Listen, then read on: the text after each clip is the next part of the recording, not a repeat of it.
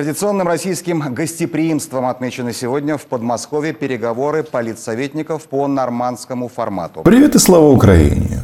Несмотря на то, что Казахстан никого не может оставить равнодушным, и нас в том числе, потому что на этом континенте, особенно в части, если твой сосед Россия, все связано, мы не можем э, размышлять исключительно о событиях в этом государстве, где, если почитать э, средства массовой информации, понемножечку казахская власть восстанавливает порядок, ну, как восстанавливают? А путем стрельбы по митингующим без предупреждения.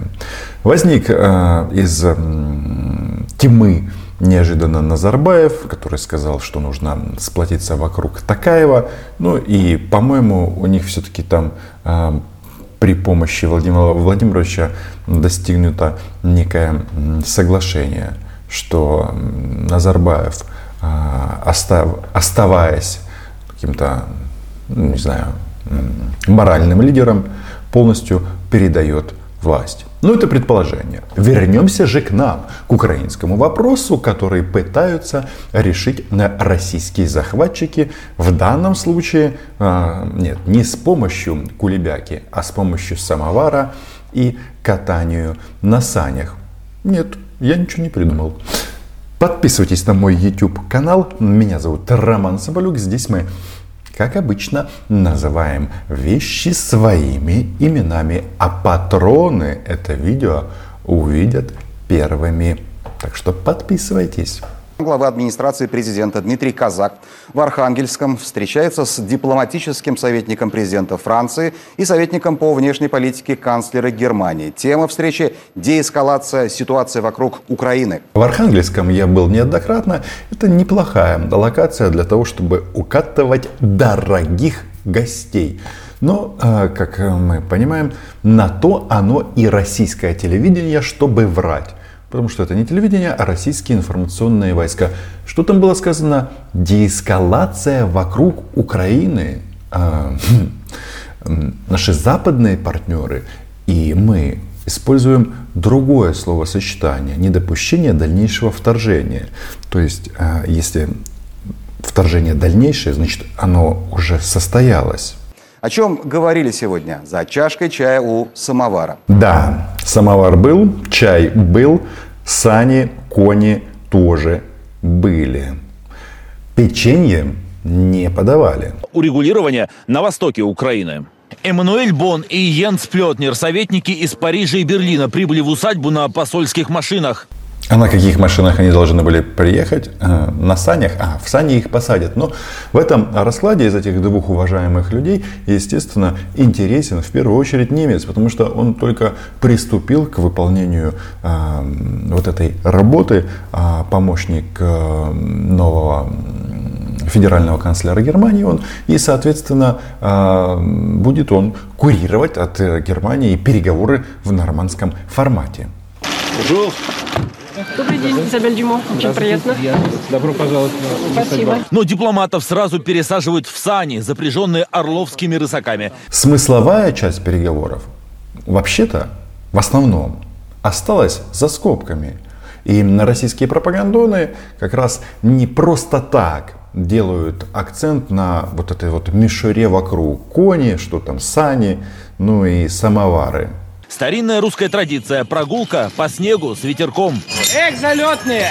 Нормандский формат в русском стиле – это еще и чай из самовара. Соблюдены все традиции русской зимы. Залетные в данном случае это не кони и не лошади. Залетные это россияне, которые залетели в Украину, в частности, оккупировав часть Донбасса и наш прекрасный Крым. Но а, давайте-ка разберемся – и к чему же могли а, прийти эти уважаемые люди. Вообще-то, если мы проанализируем переписку, которую МИД России вывалил в открытый доступ, соответственно, переписка с французскими и немецкими коллегами, то там а, четко а, понятно, что и Германия, и Франция, занимает абсолютно проукраинскую позицию. Да, они там избегают а, острых углов, но вот эти вот а, бред идеи Владимира Путина, грустного Путина, одинакового Путина о том, что Украина должна согласовывать свою конституцию с оккупационными администрациями, это всячески отбрасывается. Но европейцы, как и положено переговорщикам, приехали в логово медведя русского. С Новым годом! Давайте. Уже в самой колоннаде гостей встречает Дмитрий Казак. Заместитель главы администрации президента Российской Федерации Дмитрий Николаевич Казак. А, как они говорят, оккупации России и Донбасса нет, а гауляйтер или куратор оккупированного Донбасса есть. Небольшая лекция по истории усадьбы и дипломаты усаживаются за стол переговоров. Для германской стороны встреча во многом ознакомительная. Там недавно сменилось правительство и новый канцлер Олаф Шольц пока только изучает нормандский формат. Смена персоналей не означает смену позиций. И это прекрасно продемонстрировало новое немецкое правительство. А, то есть никаких послаблений а, Российской Федерации точно не будет. Ну и это не значит, что э, французы и немцы займут какую-то более радикальную позицию. Нет, они будут и далее говорить, что мы за диалог, мы за мир и так далее, и так далее. В общем, э, в этом раскладе могу вам сказать только одно. Боже, храни Америку, потому что именно вот это государство а, имеет, ну скажем так, на Западе а, по украинскому вопросу решающее мнение. Все, и новое правительство Германии, и прежнее э, руководство Франции подтвердили свою приверженность Минским соглашениям как безальтернативной основе для урегулирования конфликта на, на, на юго-востоке Украины. Договорились о планах по э, дальнейших контактах, в том числе с участием уже украинского руководства. Ой, а контакты с украинским руководством. А, визави этих троих уважаемых людей Андрей Борисович Ермак, глава офиса президента Украины. А до этого, совсем недавно, но уже в этом году, Мария Владимировна Захарова говорила, что а, без Украины что-то можно решить, а, мол, а, Запад что там, слил Украину и так далее, и так далее. А тут вот Дмитрий Николаевич говорит, что нужно а, договариваться с Украиной. Просто вот эта вот вся история, что немцы и французы сначала говорят с россиянами, а потом с нами, с украинцами, как раз и говорит о том, что они посредники, а Россия страна-агрессор и страна-оккупант. Это важнейший итог переговоров. Несмотря на попытки украинской стороны принизить значение или даже отказаться от нормандского формата. Плюнуть в сторону Киева, ну, это такая национальная черта братушек. Э, такие братушки, оккупанты проклятые. Так вот, э, вы слышите, э, что товарищ из российских информационных войск говорит о том, что Украина вот как хочет всячески отойти от нормандского формата. Просто хочется сказать, ребята, вы что, ку-ку? Объясняю вам на пальцах. Нормандский формат это исключительно четыре государства. Россия, Украина, Германия и Франция.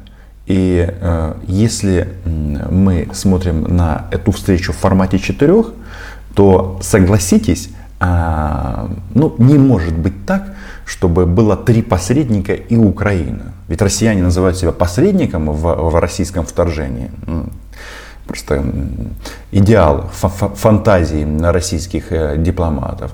А как раз Украина всегда настаивала на том, что нужно договариваться в нормандском формате. И последний год российские представители от Украины бегали всячески. А, сколько было а, идей насчет э, провести на уровне глав э, МИД нормандского формата встречу, на уровне политических советников. Ну, собственно, то, что мы сейчас видим, плюс Андрей Ермак.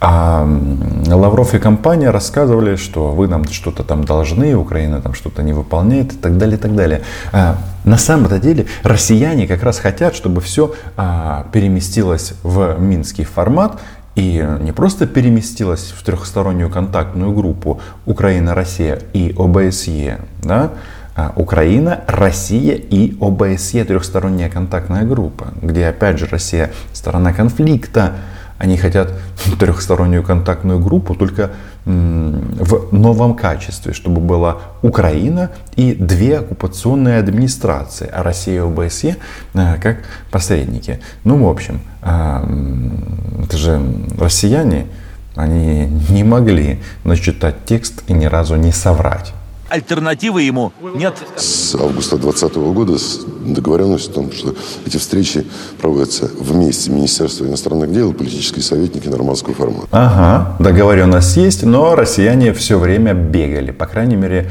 э, в 2021 году. Сейчас, возможно, э, какие-то изменения будут, но еще раз, э, позиция Кремля, она вряд ли изменится, и Речь же идет не о деоккупации захваченного Донбасса, а не о допущении дальнейшего вторжения параллельные форматы переговоров создавать вредно, и это э, дезорганизует процесс переговоров, поскольку в разных форматах могут возникать разные оттенки договоренности, которые потом всеми сторонами могут по-разному интерпретироваться. Перевожу с кремлевского на русский. А Дмитрий Николаевич Казак говорит, что нет а, никаких американцев.